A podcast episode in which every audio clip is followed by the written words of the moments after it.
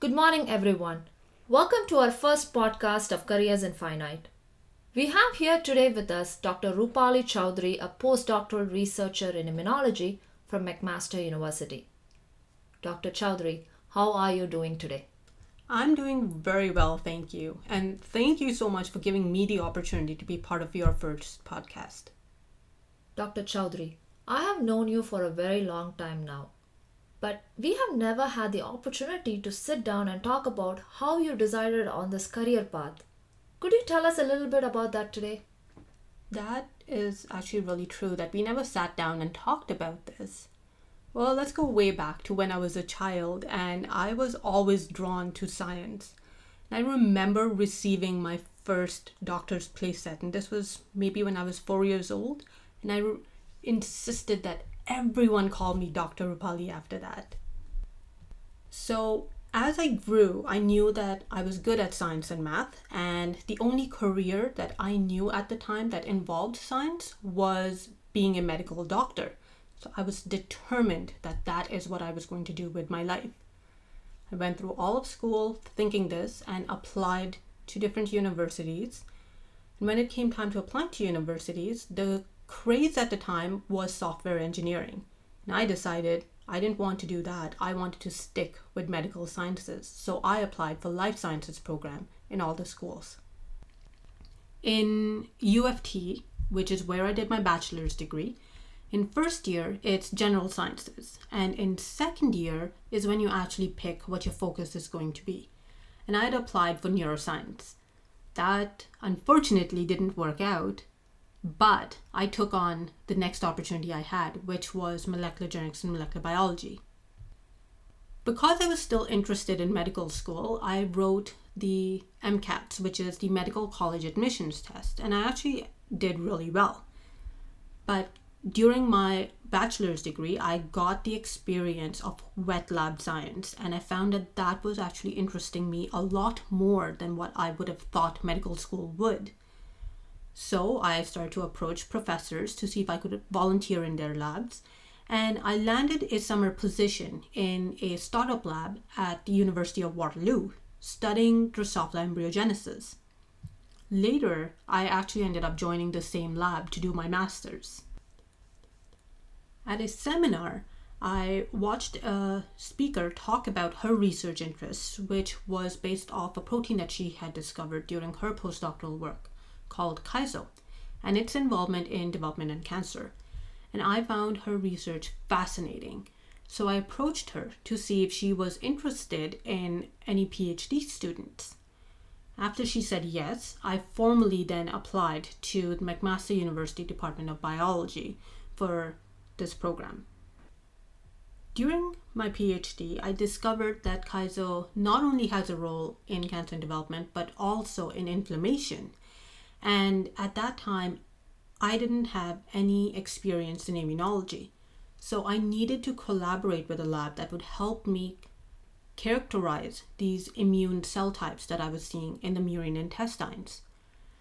I approached a few different labs at McMaster campus, and they guided me towards this one particular lab who do some of the top research with flow cytometry. After about a year's collaboration, I found that I actually really enjoyed working with this lab. I was interested in immunology, and so I applied to the lab for a postdoctoral fellow position. And this is where I'm at now. I'm doing my postdoctoral research in peanut allergies. So in short, I didn't actively choose to do what I am doing now. Instead, I knew I liked science and I wanted to be in science. So I let that passion and interest actually guide me and create the opportunities to be where I am right now. Looking at the history, you have gone through a lot of transitions. You have moved from your bachelor's in molecular biology, then to cellular biology, and then on to immunology. Plus, there are a lot of model systems you worked on, from Drosophila to mice. So what were some of your challenges that you faced through these transitions? Moving from Drosophila to mice, actually, there is a huge change in size that you're talking about. Drosophila which are fruit flies, are so small that you're manipulating them under the microscope. And then you move to mice, and those are much bigger. So there was a huge skill set that I had to actually learn when I started my PhD. And then there is your attitude. Your attitude is very important through all of this as well. You have to be open to learning. And it is a humbling experience when you change fields. Okay. Apart from challenges, did you have transferable skills that helped you transition from your bachelor's to your PhD and now your postdoc? Yes, of course. Um, during my bachelor's, I got theoretical knowledge and some very basic wet lab science uh, skills, such as pipetting or running an agarose gel, or even what an agarose gel is. And I was able to take that to my master's, where I did have to pipette and I did have to run agarose gels. But I also learned during my master's how to work with microscopes and how to work with really small organisms. This skill set of working with microscopes I took into my PhD, and my PhD did require me to look and take images of the murine intestines over a long period of time. I learned how to work with mice, and that is something that I've been able to bring into my postdoc lab, where I do work with mice on a regular basis. So I don't have to learn how to pick up a mouse again. I already have that knowledge. On top of that, I also have the knowledge of working with microscopes and doing all the molecular work that needs to be done. But now I'm learning new skill sets of learning flow cytometry, for example, and how do you process new types of tissues. So overall, I've been gathering all of these skill sets from all the different labs that I have worked at, and I will be able to take these skills with me to whatever new opportunities are going to come my way. Having come from an academic background, Doctor Chowdhury, I have to tell you that those are great examples. But you bring good perspective on the transferable skills only in academia.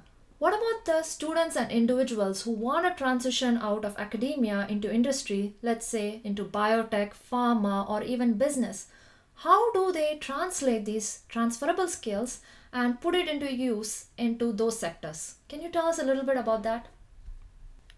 That's right. I actually only talked about the science technical skills that I took from one lab to another. But there's so many soft skills that you learn all throughout your undergraduate and your graduate career. One of these skills is time management.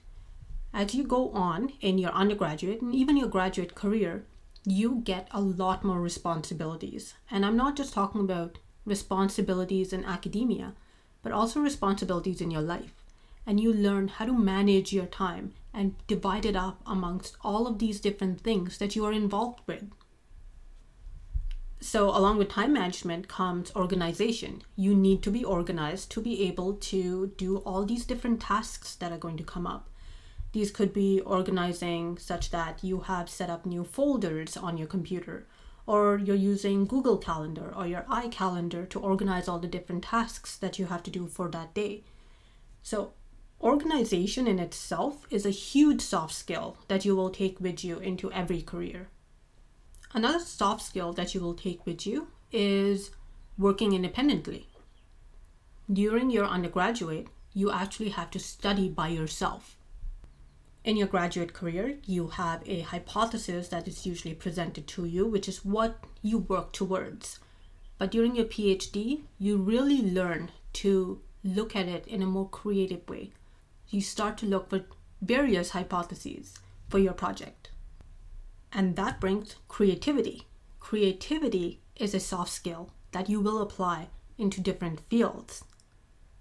There is also giving presentations. You learn how to give professional presentations and stand in front of your committee and your supervisor and talk about your project and answer their questions. When they are asking you questions that concerns your project and you have to stand there and defend your point of view, what that does is helps build confidence within you. Now, depending on the degree that you get, you may have other set of technical skills, such as using various programs. There's multiple statistical programs that get used, like GraphPad or R, and not everyone knows how to use them.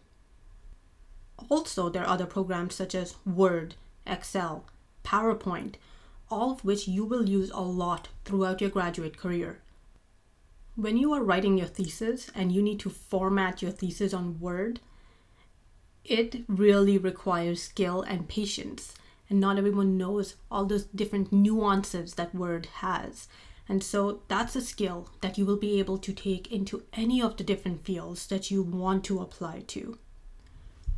While you're doing your PhD, you also have the opportunity to take courses in other programs at the university.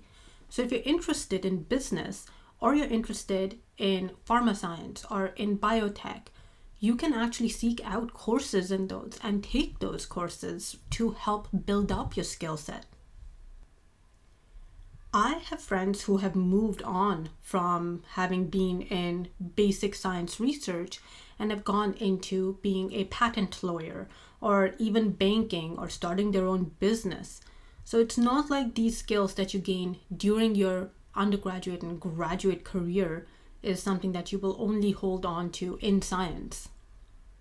In my own personal life, I use most of these skills on a regular basis, like time management and organization, presentations, or even manipulating experiments. And I use all of these when I do baking and cake decorating, or even when I'm doing henna or mehndi on people or on canvas.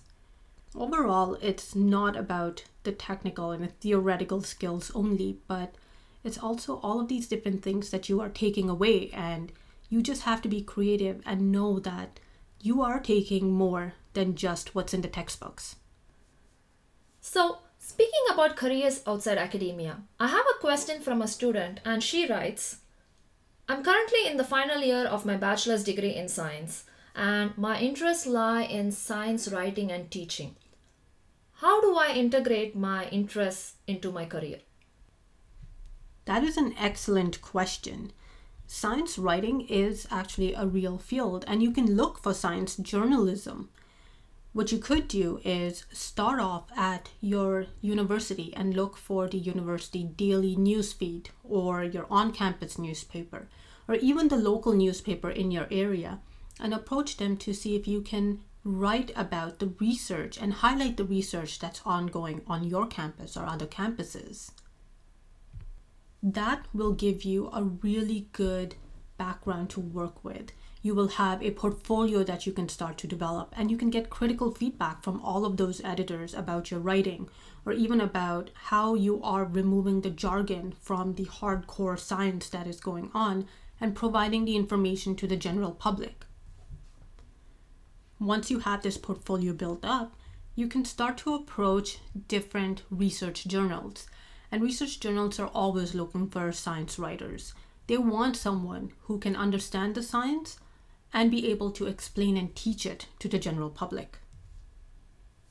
These are also some of the roles that are played by medical translators. If you are really interested in this career, you can look at any of the biotech or pharmaceutical company websites. Technically, anyone who writes on the website is a writer. And to be able to write about a product, you have to understand the product. Therefore, you need a science background. There are usually multiple bullet points up on their website about job requirements for writing for their websites. And you can look at those and see what can you do to actually achieve them in the next year or so. Doctor Chowdhury, I really like the idea. So what you're proposing is think five steps ahead. When you're in your bachelor's program, if you're thinking about science writing, look at the options that are available to you and think ahead of how you want to plan strategically for your career. That's absolutely right. Changing gears a little bit, we have a question from a student whose second language is English. In your experience, have you come across researchers whose second language is also English, and how do they manage? Yes, there are lots of researchers who have English as their second language. As a matter of fact, there's a huge influx of people that come in from China and Iran and Southeast Asia that are here in North America and are very successful, not just as researchers, but in all fields. It is difficult, but it is very doable. What you need is practice. You need to be willing to learn in more ways than you think. It's not just about theoretical knowledge anymore. It's about seeking out, being able to practice your spoken English and even your written English. There are multiple programs that are set up in universities where you can do this and you can sit down with a counselor one-on-one. But then you can also go out into the community and you can take adult courses for English or even TOEFL courses. Language should really not be the barrier. It comes down to how you communicate your thoughts. And some of the most high-paid jobs are held by immigrants. You just have to be vigilant and you have to be open to the new opportunities that would come around you. English, in fact, is my second language, and as far as I know, I think it's your second language as well. Thank you, Doctor Chowdhury, for that. English is my second language, so I can relate very well to this question. And I completely agree with you. Language is no barrier. It opens up a whole new world of opportunities. We still have a lot more questions, so stay tuned for our second podcast on May twenty-ninth, where we will be talking about career options available for science graduates. Thank you all for listening.